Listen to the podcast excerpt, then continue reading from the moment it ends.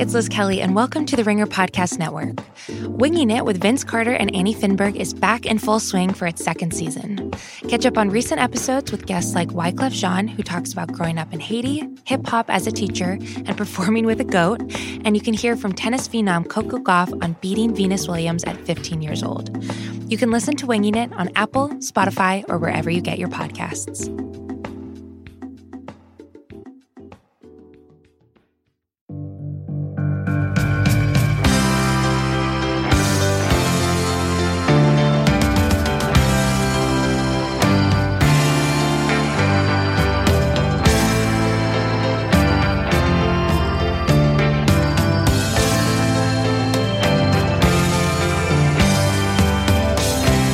Welcome, JJ Redick, Tommy Alter. We're back. We're back. The last time we recorded a pod was, I believe, the the Hampton special mid, round two. Mid July Hampton. Mid July. So yeah. much has changed. A lot has changed. New decade. We're recording this, yeah, right after New Year's. We're going to be joined by one of my Pelicans teammates. But before we get to that, First of all, we we almost didn't have the podcast today. We almost did not. You I'm were celebrating fresh, freshly uh, off the plane from Mexico City. Yeah. How bad is food poisoning? Well, I was looking this up on the flight today. There's a thing called Montezuma's Revenge, which apparently I got. And what that basically is, is this certain type of food poisoning that you get when Americans go to Mexico City they whether it's the water or certain spices or something like that like they're not necessarily like their bodies are not used to things that happen. So yesterday i was just i was knocked. And i was thinking about calling you and just being like jj like you need to you need to rock this friends of by yourself. But the truth is mexico city is i would say top five culinary city in the world. Even with the food poisoning i'm i would it, i would give my strongest recommendation to it as a city that is a strong recommendation. I went once for the some portion of the global games for a preseason game when I was my last year in Orlando. I didn't really venture outside, um, but I know that the food scene there is is pretty insane. The last time I actually had food poisoning, I was, I was also out of the country. It was last year in um in China when we went with the Sixers. Oh, you got it on that trip? Yeah, and I, I think I like a miserable. I don't I don't really know with. what it was, but um, I think it was sea urchin, which I couldn't eat it sea is, urchin for like six months. It's the worst feeling on earth. You feel like your you feel like your body is just breaking. Wait, did you have it? Did you miss the game? No, I just missed a practice. So like we landed, and then we were going to have practice the next day. I went on the bus. They sent me home. I slept for basically like 20 hours, went to the arena, and then shot 10 for 10 that night against the Mavericks. With everybody booing the shit out of you. yeah, exactly. exactly. It was a whirlwind 48 hours. So it really was. had, like going back to college, have you ever had a game where you got sick right before and it actually affected you? I have, and I have a follow up question to this. But I, don't. I, I didn't have food poisoning, but I actually missed a game in Philly last year. It was like a home game against Toronto. It was the night we actually made the Tobias trade. We lost a game against Toronto. I like tried to warm up. They sent me home with nausea. Like that's what they classified the injury as. Like why I was missing the game. Which wait, sounds. So this is this is my follow up. Yeah. So what percentage of when you see when when NBA players get listed as questionable and or not playing with flu like symptoms, is that actual flu like symptoms slash food poisoning versus mm. like hangover, mm. just being tired, not wanting to play? Did it rest, load management? Like, what do you think the breakdown is? Well, probably a little bit of everything. The only thing is I've, in my career, there's only been like one time where a guy's been like hungover and not played the next day.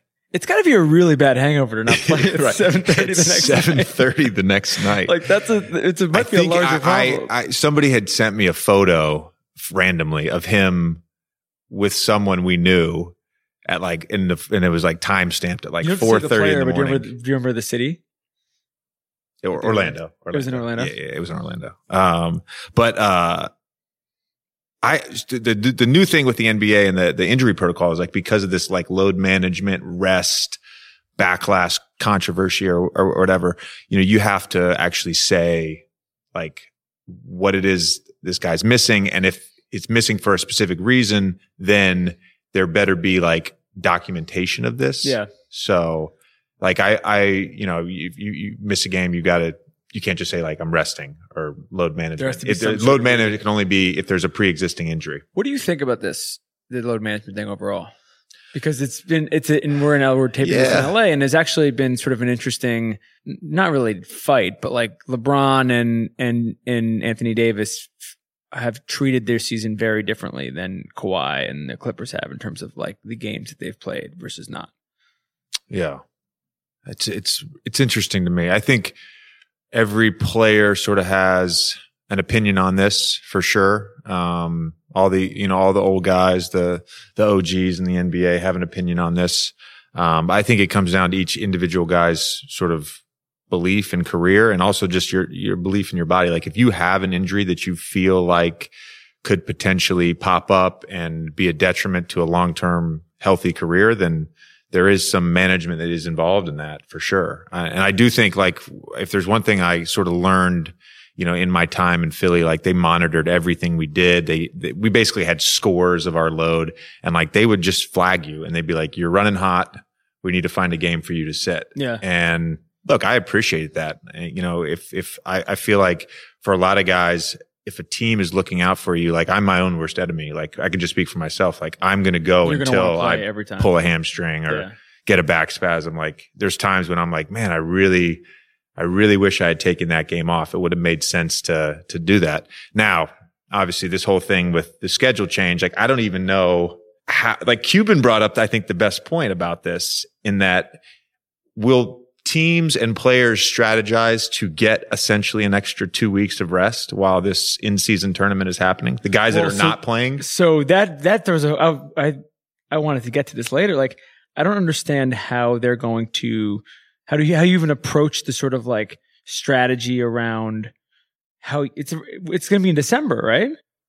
fr- from what I understand, it's going to be in December. You're going to spend that first part of the season playing all your division teams four times. Yeah. And then you're going to get, I guess, seeded, whatever, six division winners. The other two teams are sort of wild card. And then those eight, eight teams play.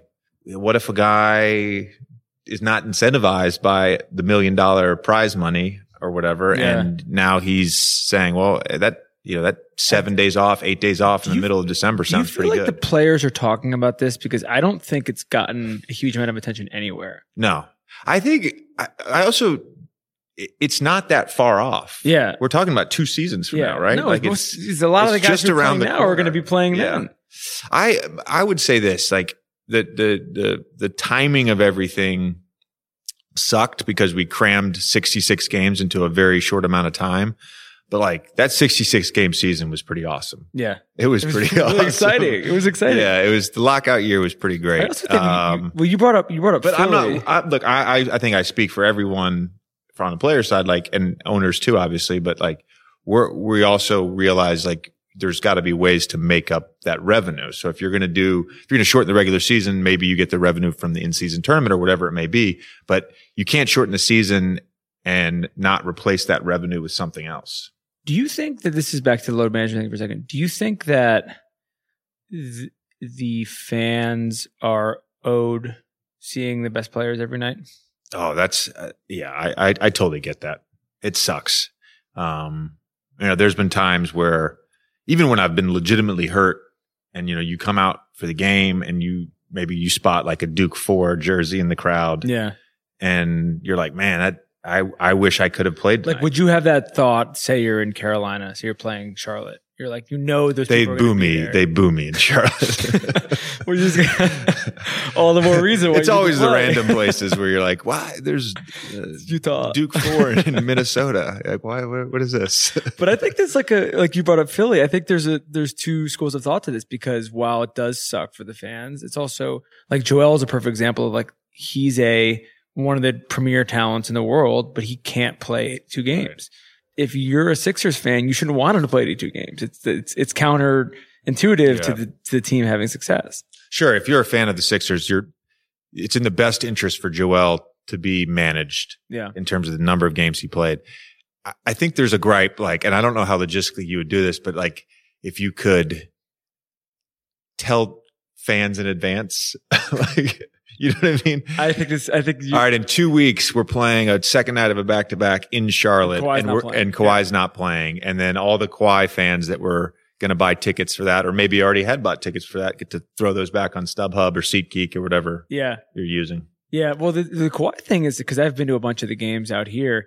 He really just, I mean, he's a different type of guy in general. Like there was a game, I think they were playing Atlanta or Phoenix or something like that back in November, where he was basically doing it based off of like he wasn't playing back to backs. Like that was his thing.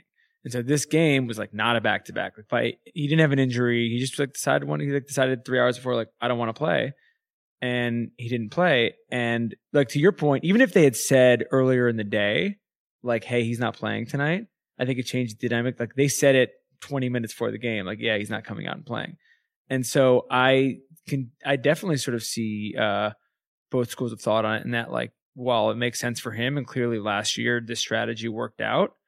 Um, at the same point, you know, if you're from I don't know, if you're from a couple hours away and you get to see one Clipper game a year, and you go to see this, and and there's no Kawhi and there's no PG, and you sort of have no rhyme or reason for it, like with this all being said, I will say the like this is it's a little bit like with Broadway. You know, it's like you go to see Hamilton and like Lin Lin might not be performing, and it's like shit happens. I, I think that extreme to this, of course, is I heard a story this season of, uh, relayed to me. There was an agent telling a, this guy's in his third or fourth year. He's like 24 years old, 23 years old. He, uh, and he's on a non-playoff team.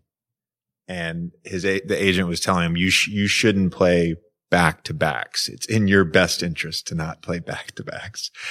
I think, I don't necessarily agree with that. Like, No, if no. again, and this guy's completely healthy or whatever, you're, you're obviously a huge NBA fan. And, you know, I think part of this whole conversation is around creating interest in the regular season. There's a, uh, a you know, a school of fans that just say, oh, the regular season doesn't matter in the NBA. You know, playoffs are all that matter. From your perspective, first of all, do you enjoy the regular season? And, and then also like what could be done to drum up interest Well, for the haters? I think this.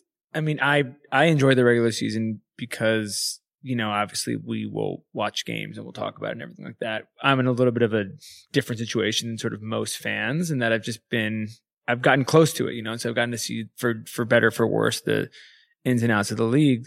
I think though there's a you know there's a huge difference when you're watching a game, uh, one of the Christmas games, for example, versus watching a game last night between take a take two random teams between Utah Utah and Phoenix or something like that. And so there's a you can you can tell as a casual observer, not knowing, not having any sort of inner knowledge or anything like that about the league, that like guys try harder in certain situations. Which, and this is at the Kawhi point for a second. One thing I do, it's in a weird way I respect. I think it's funny about how like he's gone about it, but part of why this whole thing came up, if you remember back in November, was I think it was it was either ESPN or TNT got really pissed because he kept doing it. He kept not oh, yeah, playing in the big national TV games. So it's like they're playing Giannis, and he's like, "No, I'm not playing. I don't care." And so that, in a weird way, is it's almost just kind of like admirable and that he's sticking to his guns on it regardless, and he's not. It's just different, and I think that it's a weird situation for the league because I don't. I understand, like we were talking about the tournament earlier. I understand that they have to, you know, it's innovate or die, and so the league's obviously in a great place and it's growing and everything like that. But at the same point, they can't sit on their laurels. They always need to try new things.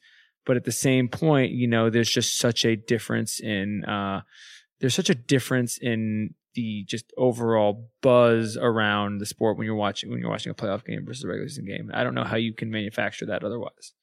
This is a nice segue. Uh, we should mention and acknowledge uh, the passing of our former commissioner, David Stern, um, who was an incredible commissioner. You know, one of the words that uh, keeps coming up is just visionary, uh, innovation. I know he expanded the league. When he took over the league, had a bad reputation. They were still tape delaying playoffs and finals games. Yeah. Um, he really modernized the NBA. He branded the NBA. Um, just an incredible commissioner and what he did for the league over, over global- 30 years. A Yeah. global phenomenon. and, uh, prayers and, and thoughts out to, to his family. And Did you ever have any uh, one-on-one time with him? Very brief one-on-one time. Obviously, I got to shake his hand the 2006 NBA draft, but my interactions with him with him after that were were very brief. I've gotten to know Adam a Yeah. little bit more, but uh, but yeah, it's it's uh, it's sad, obviously. I thought that the you mentioned that handshaking thing. One of the, you know, there were a ton of really fascinating obits of him that came out yesterday that I would recommend everybody read, just in terms of giving the broad scope of all that he accomplished. But some of the sort of player reaction to him is like you, you know, you realize like that moment, that moment when you go to shake the commissioner's hand, it, it's a one of one thing. You're never going to have that. right. like it's never going to happen again. And so you you could just sort of see that it was like even guys that didn't necessarily know him well or anything like that. I do feel like in the NBA, it's it's a little more dramatic. It just is a thing that like there's so think about all the iconic images of guys shaking David Stern's hand Yeah. over the years.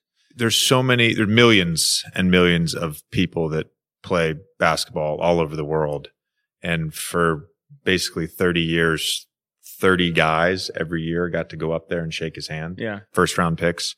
Somebody asked me about it a couple of days ago, what I remembered about that moment for me. The thing that stuck with me the most was I just felt like it was official. It wasn't official. Like even like you're waiting there, your agent tells you, Hey, Orlando's going to pick you next. All right. It's not official. It's not official. And then he calls your name. You know, you hug your family, you walk up on stage, you shake his hand, you take that photo. and now you're like you're officially yeah. in the NBA fraternity at that moment.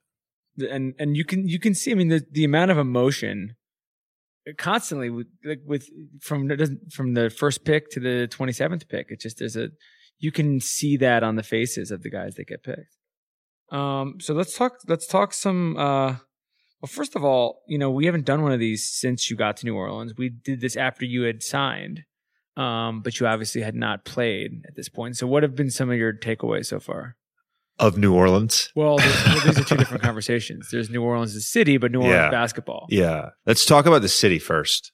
I had no idea sort of what to What you were get- expect what you were getting yourself into. as a resident of New Orleans. As a visiting player, and I visited for 13 years, you know, you stay at the Ritz or one of those hotels downtown. You know, you usually go somewhere where you can walk. So you're sort of staying in this little tiny corridor.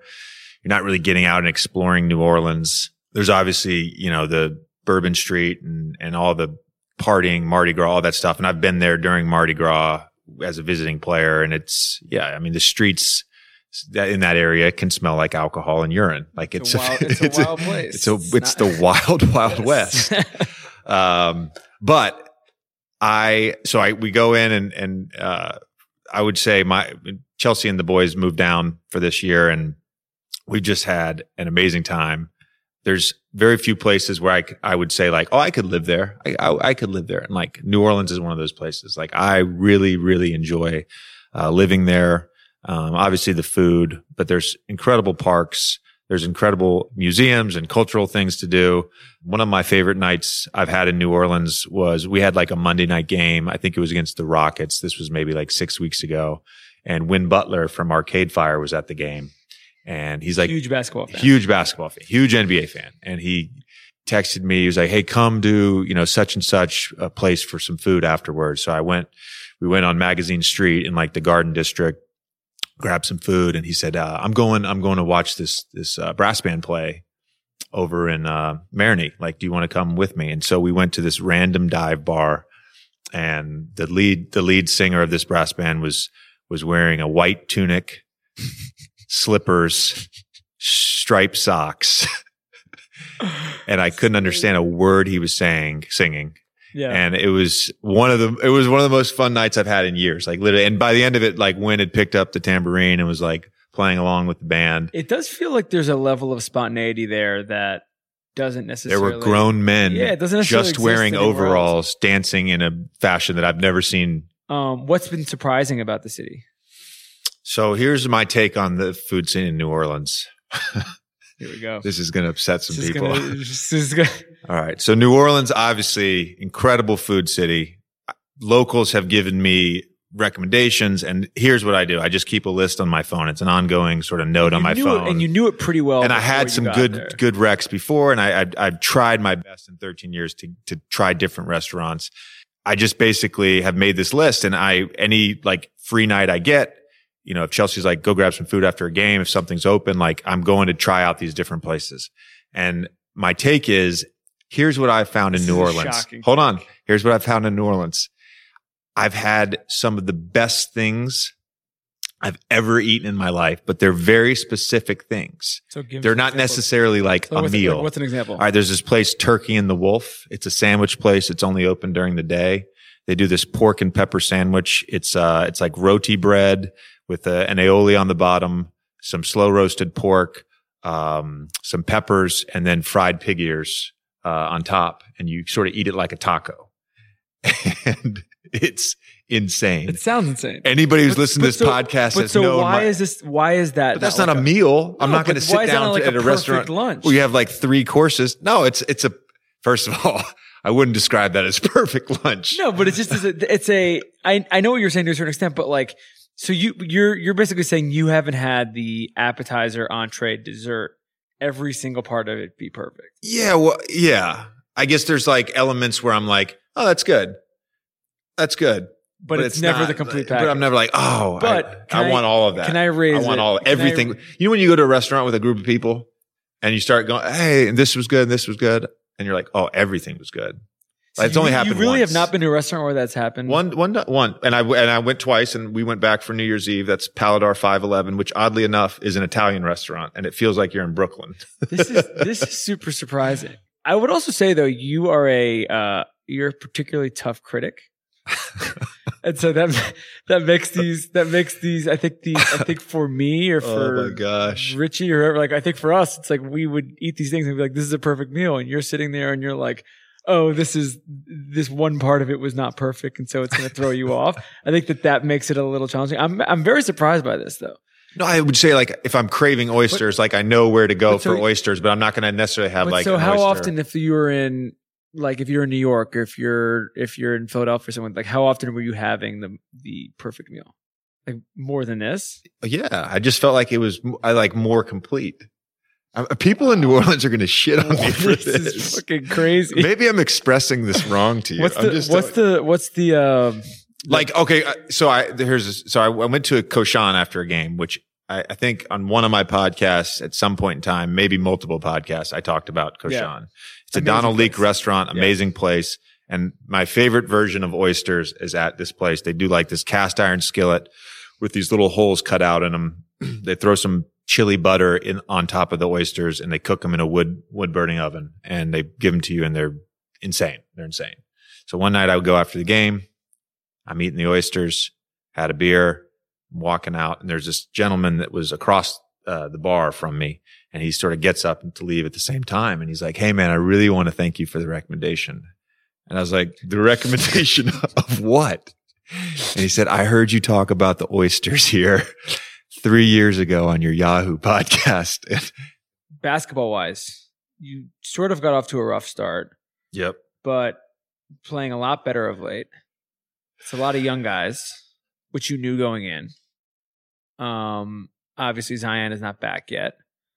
What's been what's similar to Philly? What's different? Because that that first year was similar in certain ways, and that's a lot of super Yeah. talented young guys who are just figuring it out. That that is definitely a similarity. I actually I actually said that to the team. Um, you know, I remember our first year in Philly. I think we were like 14 and 18 on Christmas, uh, going into the Christmas Day game, and we won 52 games and got a three seed. So, you know, things can happen where the season sort of turns. I, what's interesting about our season, we started the season one and seven. Uh, then we won a few games. I think we won five of seven. Then we had a 13 game losing streak. And I think now we've won five of seven or five of six. Yeah, And even with the one and seven start and the 13 game losing streak, we're like three and a half or four games out of the eight spot. yeah. I was looking today; it's four four out. It's pretty wild. Obviously, the East is sort of this year almost as deep as the West or as deep as the West. So it's, it's really interesting. Um, I think for any young team, like building trust, building consistency, um, is really difficult. And, uh, I, I think the biggest switch we made recently, like starting with the Brooklyn game through the West Coast trip and then our last two games at home has just been our defense. You know, I think we're, you know, from an efficiency rating over those six, seven games, we're number one or number two, depending on which metric you look at, um, in terms of defensive rating. Um, our offense has oddly enough gotten sort of progressively worse as, as the season has gone on, but I, I expect us to, to, to fix that. I mean, I, th- I, think we have a lot of guys that can, can put the ball in the basket and obviously, um, getting Zion back, uh, will be huge. Yeah. For sure. How much, how much do you think, um, I mean, you've seen this not just in Philly, but just all the different sort of teams over the years. There's so many new pieces on this team. Yeah. I mean, like just across the board, it's like the guys that came from LA, Yeah. the the rookies, the you favors, all these different guys. Like what what do you think the uh the month of the season where you're like, okay, we should have everything figured out should be is? Well, I'm hoping March because that's yeah. no, but uh, in March, like our schedule just completely changes, and In- where in we're we're basically that entire month, our last like 15 or 16 games are against teams that are currently not in the playoffs right now. So that's and if you looked at like you know first our first 20 games, you know, I Griff uh, David Griffin showed me a little graphic. He showed a bunch of us like in terms of strength of schedule, like he had charted out every team in the NBA, and ours was like top of the league, and then middle half was like uh, average strength of schedule, and then second half was literally the bottom. You yeah, know, we had the easiest strength of schedule. So if we're, and I, this is kind of what I communicated to the team was like, if we're building consistency, building habits, building trust and all that, like it will turn. We obviously needed to figure out how to execute better down the stretch. And I think we, we're getting better with that. Obviously, we, we, you know, with, with the wins recently, but there's a chance. I, I really believe this. Like, I, I think we're, there's still a really good chance we're a playoff to team. make a run. Well, Yeah. it's funny you mentioned that because I remember that first Philly year. That's what happened. Is it was like sort of scuffling, scuffling. Everyone is complaining. I kept telling Brett, I'm like, yo, It's we're pretty good, man. And then, and then all of a sudden Yeah. it was like first week of March, and I think it, it coincided with uh some things internally on the team, but then also like the schedule got a little easier. yeah. And then all of a That sudden was it's like exactly you traded for our schedule got easier and we Yeah, and it's like you- se- you- 16 17 game winning you, streak You bust off 16 wins in a row, and everyone's like, "This is the best. this is the best team in the East." All of a sudden we were a contender yeah, and you're like, Like, well, we're the same the team. We just, we just, we just Yeah. gotta. yeah What, uh, what around the league has surprised you so far? i'll tell you what's surprising to me which is not not surprising actually but is just remarkable i, I want to point out the fact that the bucks won 60 games last year 62 games whatever it was Giannis got mvp and then he came back this year and is better like that says something about the type of person and player that he is Yeah. and how driven he is. I'm I'm impressed by him. Like he, I really am impressed by him. And their team is built like I think their team is built around his strengths, which there's an impetus on an impetus on on a front office to do that. And I think they've done that. They've done a great job. Before we get to Zion, uh, we're going to do a couple regularly recurring segments on the pod. One of which will be one a one act of boredom on the road, Which is always my favorite and then yeah, and then Because people, the thing people don't realize is they don't realize how much dead time you have in these cities where you just you have no, you just have nothing to do.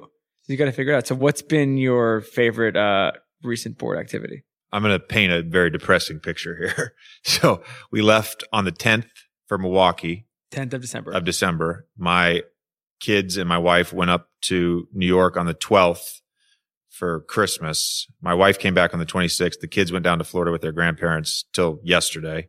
I didn't see my kids for three weeks. So on Christmas Eve, I'm now like eight days into this trip. I haven't seen my kids in two weeks and it's Christmas Eve.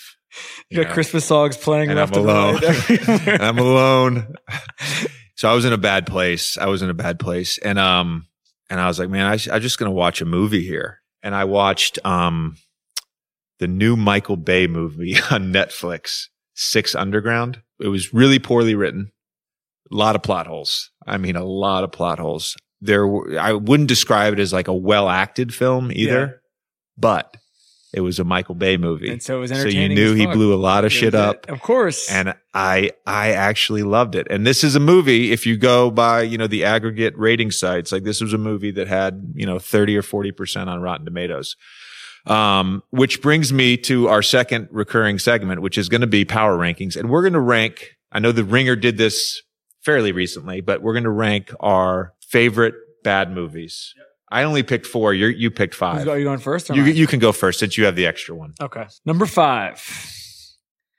Not another teen movie. 2001 classic came a couple years after Scary Movie, which is sort of like the gold standard for uh, just straight parody films where there's no plot. Or No, I know like the that. Yeah, movie. Yeah. I know the movie. So I was watching this the other day. I'd say it's like 82 minutes. It's I mean it doesn't even it doesn't even really come close to getting to 90. But the whole thing is incredibly funny and it's also just makes you remember those there was a there was that whole generation from the 95 to 2003 of these teen movies, the she's all that and everything that and they just do such a great job of uh of capturing that. All right, I'm going to give you. I'm actually going to give you two movies because Okay. there it's it's one movie and then a sequel, and these will be two of my five. And the fact that these movies are even considered bad movies really irks me because I think they're phenomenal, and I think in terms of Nicolas Cage, they're as good as, as it gets. But National Treasure and National Treasure Two. But don't you think, and I think we both have another Nicolas Cage movie on this list, which we can get to. All of his movies are considered bad to a certain extent. There was the one movie about him as some sort of detective in New Orleans. I can't remember the name of the movie. What is it called? Port of Orleans. Port of yeah, Bad Detective. Yeah. I think there's like and that got critically that was that had critical acclaim. well, Leaving Las Vegas did, which also was one of the most Yeah. depressing movies I've ever seen. But for the most part, it's like Nicolas. This is what he does. He does these ridiculous Yeah. action movies. But so my next one, Con Air. Is also on my list. I don't understand that people think Con Air is bad. if you're flipping through channels and you're going to stop and watch something. Con Air to me is a probably top five rewatchable movie. I've probably seen it 25 times. But to your point about like Rotten Tomatoes and things like that, like it was not well reviewed. well, I, I think I think I think The Rock is a comparable movie. The next movie on your list, I think, is also a Michael Bay movie. Bad Boys 2. Yeah, also a Michael Bay movie. Bad Boys 2, 23% on Rotten Tomatoes, That's shocking. which is honestly makes me angry. so this is a movie that, again, if we're going on Rotten Tomatoes, it's got 55%, which is shocking. I would, I- actually thought it would be in the 80s. It's a movie that probably didn't get as much credit as it should have when it first came out, but it's arguably one of Will Ferrell's greatest movies, and that's Step Brothers. Unquestionably great movie. Ah, Unquestionably. you don't think it's a bad movie? No. The entire premise, it's, it's one of the stupidest premises of any of his movies. My second one is another Will Ferrell movie, Night at the Roxbury. Did you ever see it? No, not in its entirety. So Night at the Roxbury, Night at the Roxbury is a legitimately bad movie. Unlike Yeah. some of the other movies on this list, it is it, it's a basically it's it came from an SNL sketch, which wasn't even a particularly popular or good SNL sketch, and they did the thing that they were doing a lot of in the '90s, where they took these things and they thought they could make a little bit of money off, it, and they basically pumped out a movie with Will Ferrell and Chris Kattan, and it's not good, but What is I it about that you not- love I can't look away. I can't look away. And it, but part of it is like this was Will Ferrell. This was like peak Will Ferrell. This was the ninety. I think it was ninety seven to 04 at the at the beginning stage of that Will Ferrell era, where everything he was doing was funny. Yeah. And I think if you had somebody else in that part, the movie is literally unwatchable because there's nothing else in it that really drives any sort of uh, appeal. But he's so funny in it that it works. Yeah. My number one movie on my bad, my favorite bad movie list, by the way, has 89% on Rotten Tomatoes. There's no one in the world that would call this a bad movie, but I'm calling it a bad movie. And that's Hoosiers. And I love Hoosiers, but it's a bad movie. And let me tell you why. the movie is a bad movie for the editing alone. Okay. They show during the course of these high school basketball games, they'll show, t- let's call it 10 to 15 different clips of someone passing the ball, of someone scoring the ball. And in reality, it's the same two or three plays over and over again that they've just changed the camera angle. In the state championship game, Jimmy Chitwood hit the same shot three times. And when I rewatched this movie as an adult, I could not get over that. It just that. bothers fact. you. It It just, just bothers in me your head. so much. Would it have like mattered if you just filmed is- a couple more scenes? This is a totally fair note. That is a note that you will. It's sort of like the bomber jack thing. Like normal people don't think this way. It just drives me crazy. And I did it. It's a bad movie because of that to me. But because that was the movie, there's these uh, people, uh, Laura and Dean Miller that used to babysit us when my mom first started, when she w- first went back to work and we were still homeschooled. And they had like three VHS tapes at their house. And they would always say, all right, if you guys want to watch a movie, watch a movie. And I would always watch Hoosiers. And that's, so this movie, like it actually has like real meaning to me, but it is, I, I can't get over that fact. Rewatch I the like movie, This, I by like the this way. take. I'm pro this. I'd never even thought about this, but I'm, I think this is. Okay. I think I don't know your number I one movie. number You've one. kept it from me. So what is it? It was a zero percent on Rotten Tomatoes. the vaunted zero percent. It's called Gotti. Stars John Travolta. It's about Oh, John yeah. Gotti. It came out, I think, two, three years ago. I would say, um, no hyperbole. It's the worst made movie I've ever seen in my entire life. Um, with- things like like they basically stopped using makeup halfway through the movie. They clearly ran out of money when they were making the movie. Does And he I have did- and I blonde a hair in the movie? He does at certain points. He's At he's all over points, he's okay. all over the map. And I did a lot of research after the first time I saw it because somebody I had never even heard of it. It didn't even make it to theaters. Yeah. It was a straight to video. It was a straight to video Right. movie, and I had never heard of it. And I had a friend call me and basically just be like, "You need to watch Gotti ASAP." So I started watching it. There's a couple things. The theme song to the movie uh, is Pitbull. Pitbull, the artist from Miami Okay. did a, an original score, original score and theme for the movie, which makes like no sense in every way. It's like Pitbull's a modern Miami artist. Gotti was a New York mobster. da, da, Yeah. All these different things, but like it's pretty clear when you're watching the thing that they blew all their money on the Pitbull score Oh. because they don't have Yeah. like there's about five real actors in the movie. It's John Travolta, his wife plays his wife in the movie. Um, a couple of the kids are actors, and everyone else is like people they just picked up off the street from Long Island. And you can see when you're watching because they're not acting; they're just kind of talking. And so there's so there's all of this. I'm intrigued. It's I mean I, I've seen. I've seen this movie about six times. It is a Oh my it is, it is a true You're like the if you're only if you're, person if that has sat through this you're movie if you're six if times. you're with a couple of friends and you're like and you and you're at home and you have nothing to do and you just don't want to go out but you don't want to like just put it on it is it's it's basically impossible to not enjoy um and a little that's not a spoiler of the movie at all but just a little backstory because i did a big deep dive the first time i saw it part of why it's like this is the movie's financed by the gotti family Oh, so God, okay. John Gotti, who's like objectively a uh, uh, murderer, just a horrible person, is the hero in the movie. John Travolta plays the he plays him as a Right. hero in the movie, and so you can sort of see why this thing never made it to theaters or anything like that. Also, the zero, if anything ever has a zero percent of Rotten Tomatoes, to me, it's worth seeing. right. That's impressive. That's ac- that's actually a good point. Yeah, you can't really have like it's like sort of like a, like a self funded documentary about yourself, or like even like like a memoir. They're oftentimes not objective. And especially when you are a, a professional liar and murderer. yeah, exactly. Great point.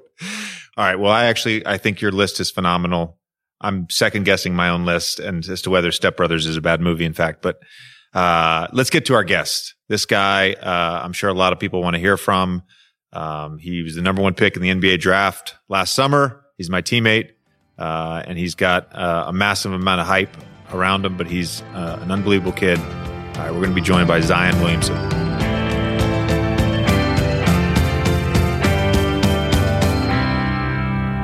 All right, we are now joined by my Pelicans teammate. Uh, a lot of people know this guy, Zion The Williamson, young legend the in the young building. legend in the building.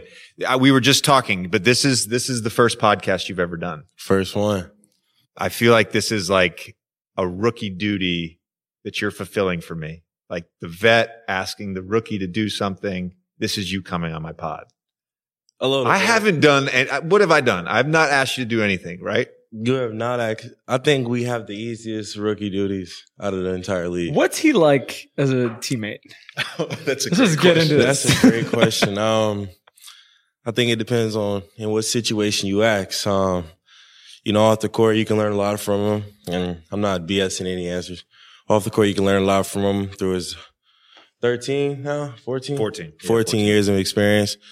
On the court, you can see that, um, he's been with great teams and he knows what it takes to win. Um, I think the first serious moment I had with JJ was, uh, first time in the locker room. It was just me and him. He was like, you know, Z, I'm 13 for 13. Like, don't mess this up for me. Fuck this up. And I was like, Don't fuck, don't fuck this up. JJ, this, I said that. this What is, were the What were the stories like? Did you ever get any Duke stories about him? um, Oh yeah, That's did a- you hear? Did you hear any stories JJ. about me at Duke? uh, yeah, I heard a lot of stories. Uh, you know, good depending on who you are. Uh, I'm sure Coach K said some good things about me. Oh, Coach K said a lot of great things about you. Um, you know, Coach K way of saying it was, you know, JJ Redick is a dude that if you work hard, you can make the league. Six four white guy, thirteen years. I mean, it's not. He's not wrong. I feel like he's kind of knocking my skill level, honestly. I want to go back to the rookie thing real quick. First of all, I feel like we as a team have not really made you guys do a lot of stuff. There's no nothing ridiculous. There's been no popcorn in anyone's cars. Nobody's wearing pink Hello Kitty book bags, right? What is the what what is the one thing that me and the, the commission of vets that we said has to be done? What is the one thing? I think the one thing I said that has to be done is the rookies just have to bring Chick Fil A onto the plane to, to buy The the rookies have to bring Chick-fil-A. And I was Chick Fil A or is it? I was very specific about the rules about Chick-fil-A. They're, it's only expected to be on the plane on a fly out day, right? Either when we have practice or we're leaving New Orleans, right? Maybe meet at the plane, two o'clock, practice, plane at one, whatever. What happened today? What happened today?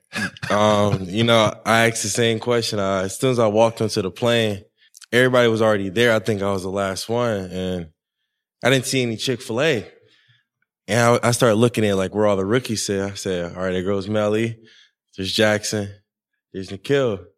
Oh man, there's no Chick Fil A." So I'm just kind of saying, you know what? I'm gonna sit on the side and like play it off, see if like anybody notices. And then I hear JJ and Jrue over here you know what? Let's see when they get those per diems. Let's see what's going to happen. I'm, I'm like, you know what? I'm just kind of, The per diems had already been passed out by the time I found out that there was no Chick fil A.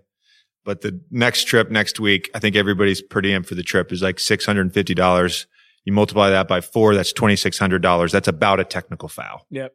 So I feel like that's a fair fine for this time missing the Chick fil A. So being that this is your first podcast, do people, I don't feel like people don't know a lot about you. Obviously the, the basketball, the dunking, they, they know that part of it. How would you describe yourself off the court? I think I'm a, a goofy character who likes to have a lot of fun, but I think I'm more mature than I act for my own age. Do you think part of why you're mature is you were thrown into the spotlight at a young age? Uh, I think that is a big reason why. Um, and then I think my parents just prepared me for, you know, the NBA. Um, you know, it is a dream come true, but we gotta understand at the end of the day, it's just a cutthroat league. You, you don't know what can happen. Yeah. When when when when you were like were you a sophomore when like your sort of clips started going everywhere and everything like that? I was a junior. Junior. Was there, was there, I was going to ask this, like, was there a moment? Cause like we, I, I grew up where there was like Bob Gibbons and rankings and, you know, if you got really good, you'd maybe make the McDonald's game, but like there was no Instagram and there's certainly shout out overtime, but there certainly was an overtime that was posting clips that you could go access, right? Was there like a specific moment or game or clip where you were like, Oh, I'm, I'm a big deal. Uh, I'm gonna say my junior year. I'm in this back, this little small gym in Columbia, South Carolina, like, you know, one of those church gyms. And I scored 47 points, but nobody cared about that part. It was the three or four like nasty dunks that I did that overtime, balls life, elite mixtapes, Famous Los, all of them got their hands on. And, uh, I went from this number 12 from Spartanburg Day to the 16 year old that looks like a grown man. Yeah.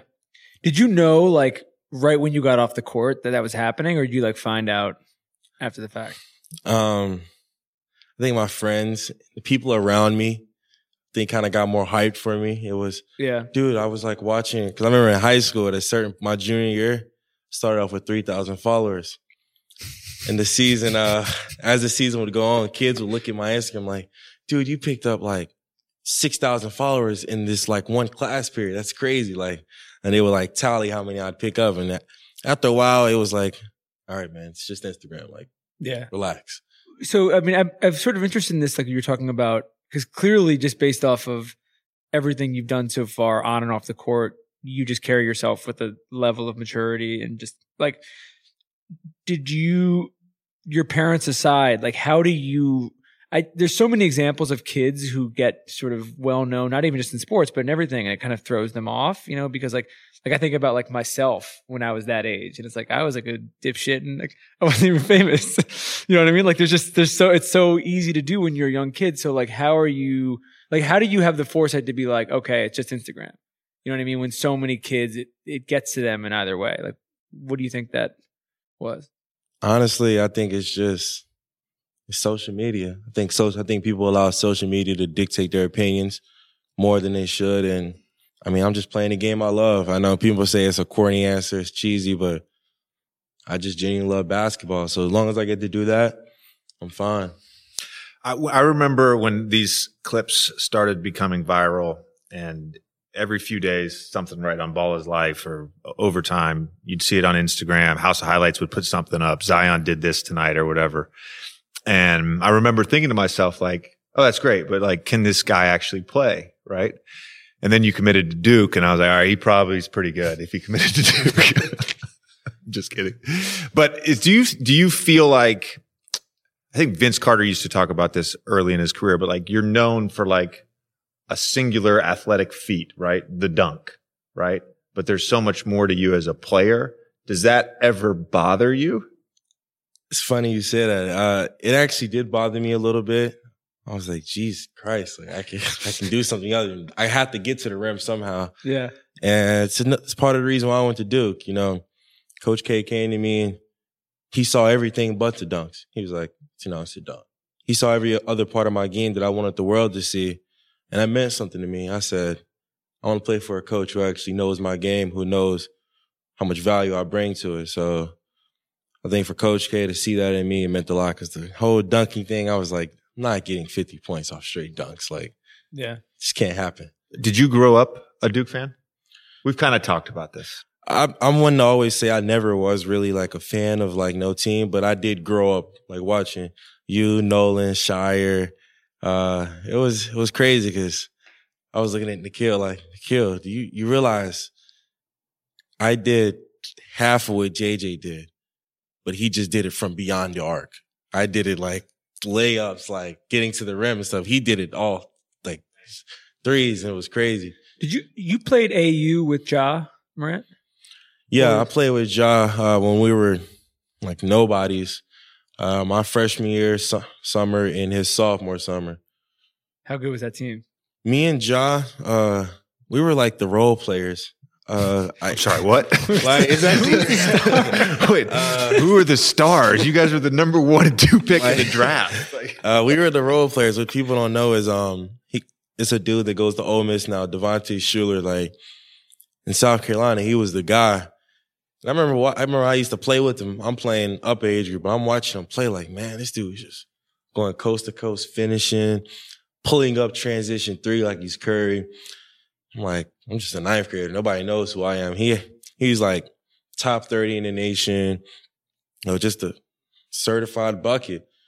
You know, me and John just look at each other sometimes like, man, came a long way. Like, Yeah. nobody knew us. Switching from high school to Duke, what do you think the biggest challenge was? And then I'm going to ask.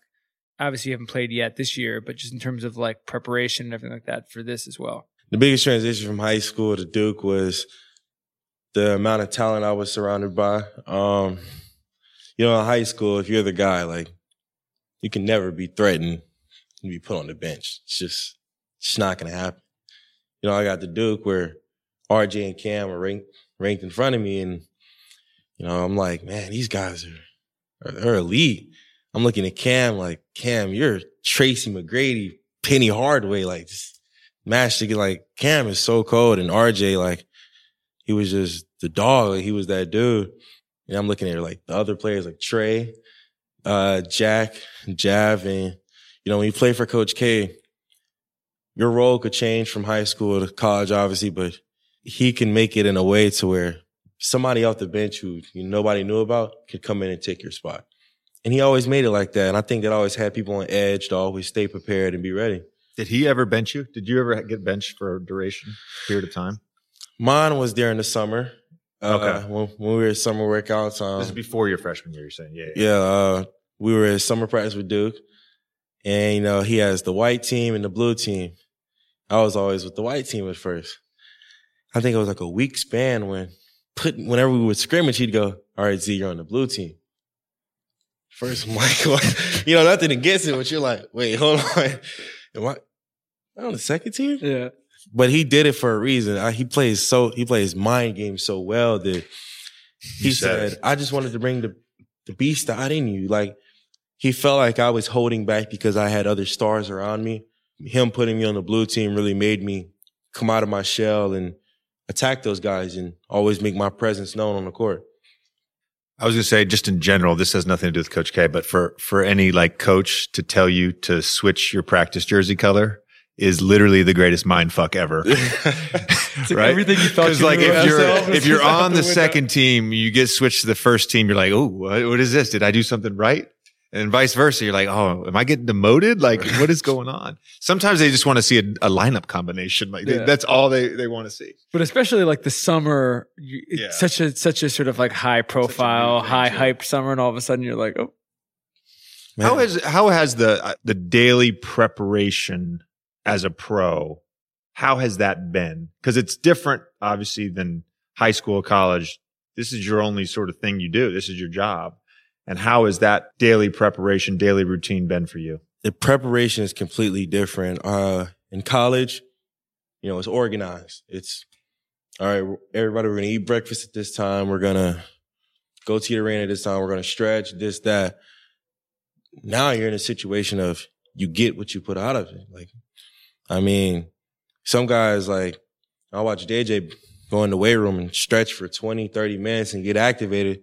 Other guys could probably just sit there, wait till game time and go, all right, let's go play. Um, and it's different. I think everybody has to find what they need to learn about their body. And once they do that, it's the preparation is different. Um, cause now you're a pro, you're held accountable. This isn't, all right, you know, like you go sleep in your dorm, you know, sleep over tonight, come to practice.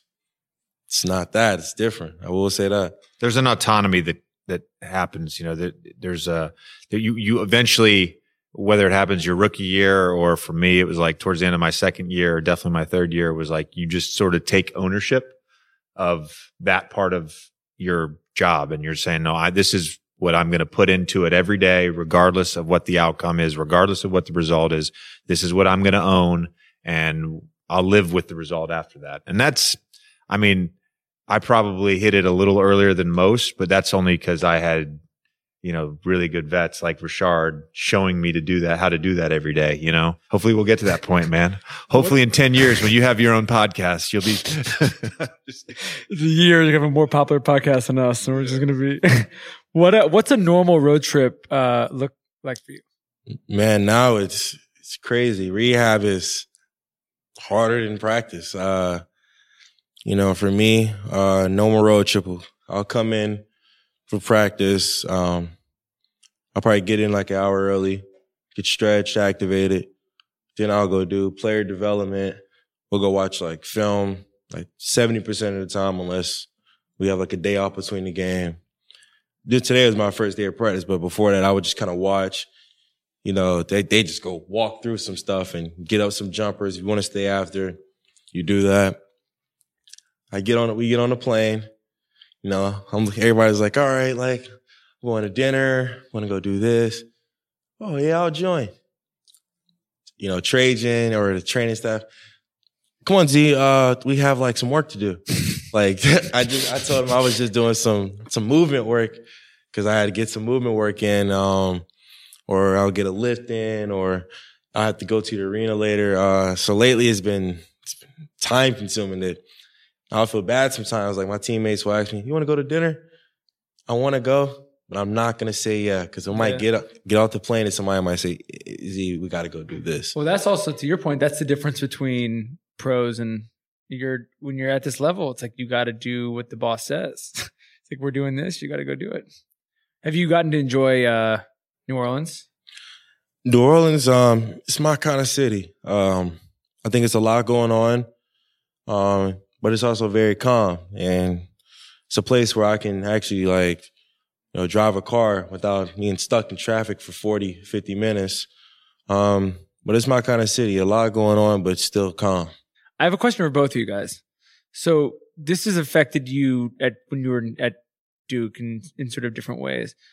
But Zion, I was thinking about this. The game, I forget who was it. Was it the Carolina game where the game that Obama was at, and you got hurt really, really early on in the game, Man, it was that game. which is sort of a crazy. Talk about like a regular season game, but just has an insane amount of hype.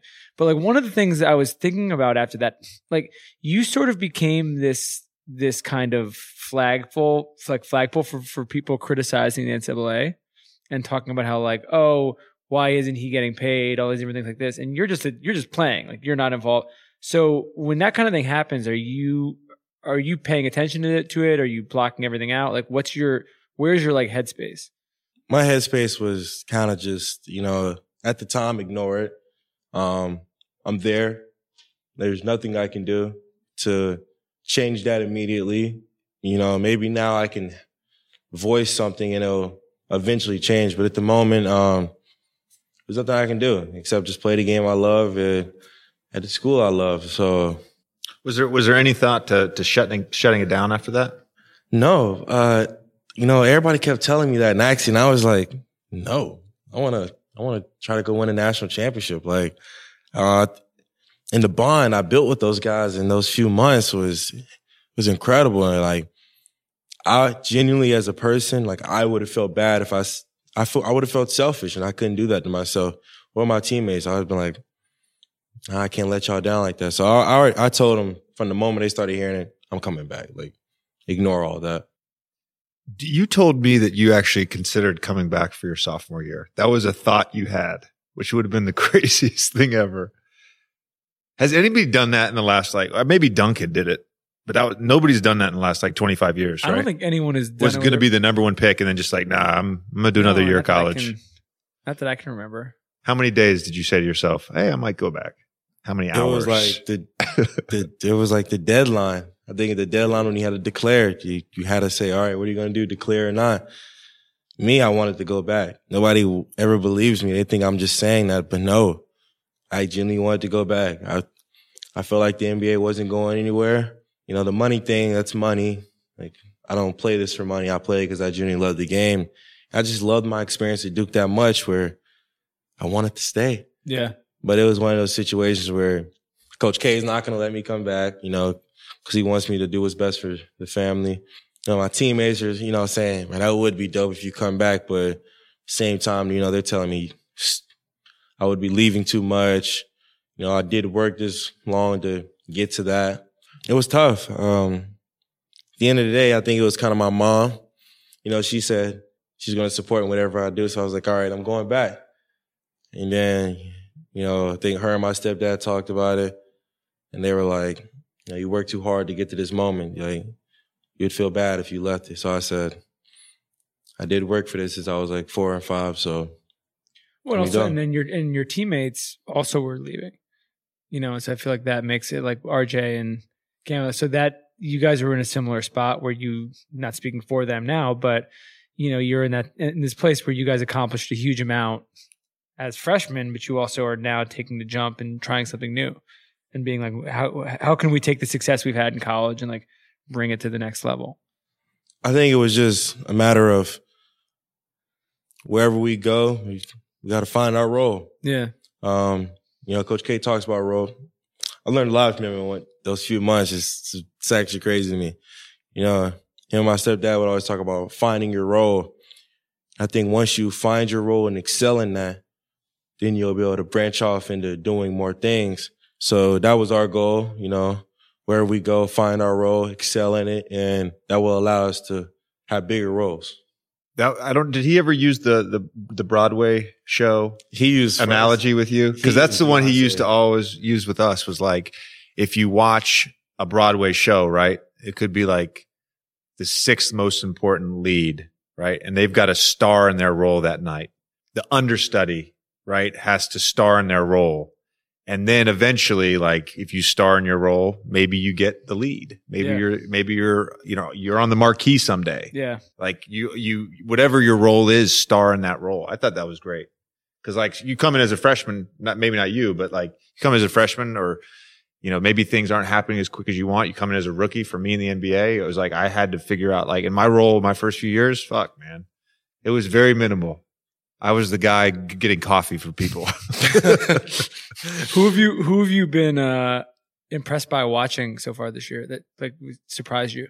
I would say E'Twaun Moore. 'Cause I remember the first time I heard about E'Twaun was through our player development coach, uh, Brandon. He goes, you know, I can't wait till training camp. It's gonna be this dude named E'Twaun. He comes in the gym. Nobody know him. Nobody thinks he can hoop. He's a bucket. And I was like, all right, I can't wait to meet E'Twaun. So sure enough, that happened. Training training camp came. E'Twaun came, and he's impressed me not only on court eh, but off court. I think he's had a span where he didn't touch the floor for two, three games. Never bothered. He was like, you know, I know my role. I know what I can bring to the team. When the team's ready, they'll bring me. And he always stays ready. I think that's why when he goes into the game, he has the impact he has because he knows his role and he knows what he can bring to the table. He is like legitimately a pro's pro. He is, he is a professional and he's a professional bucket getter for sure. For sure. Uh, we want to be respectful of your time. I, my last question to you is just, you know, mentally, what, what has been the biggest challenge over these last eight to 10 weeks as you're, as you're doing your, your recovery? Has it been the actual like monotony of rehab? Has it been not being able to play? What, what has been the biggest challenge? I think the biggest challenge has been just a challenge of rehab. You know how tough it is just for hours, you know, watch people watching you, like how you like land, how you like bend when you do this motion over and over. Like make sure that knee doesn't cave in, make sure it stays out, make sure it's above the third toe, make sure you're standing straight, uh, land like this. And even when I just got on the court, it's still the same. Um, you know, when you hear it for so long, it does bother you a bit. But think with the Pelicans, you know, I have people around me just saying, you know, it's going to pay off. You know, there's a reason why you're doing this. You're going to come back even better. And I, I do feel that. I feel my body does feel a lot better. Well, Z, thank you for being a good rookie. And uh, I look forward to actually being on the court with you. It's going to be a lot of fun, man. Appreciate you. No problem, man. Well, I think we've provided uh, a decent amount of hot takes uh, on this episode. Uh, Want to thank Zion again for for coming on and uh, and talking with us. And we look forward to episode two with JJ Redick and Tommy Alter. Uh, thanks for listening. Hasan Minhaj and Malcolm Gladwell will be on episode two. Uh, we'll have some Christopher Nolan takes and obviously some hoops talk. Appreciate you guys. Thanks for listening. Thanks for watching. Talk to you soon.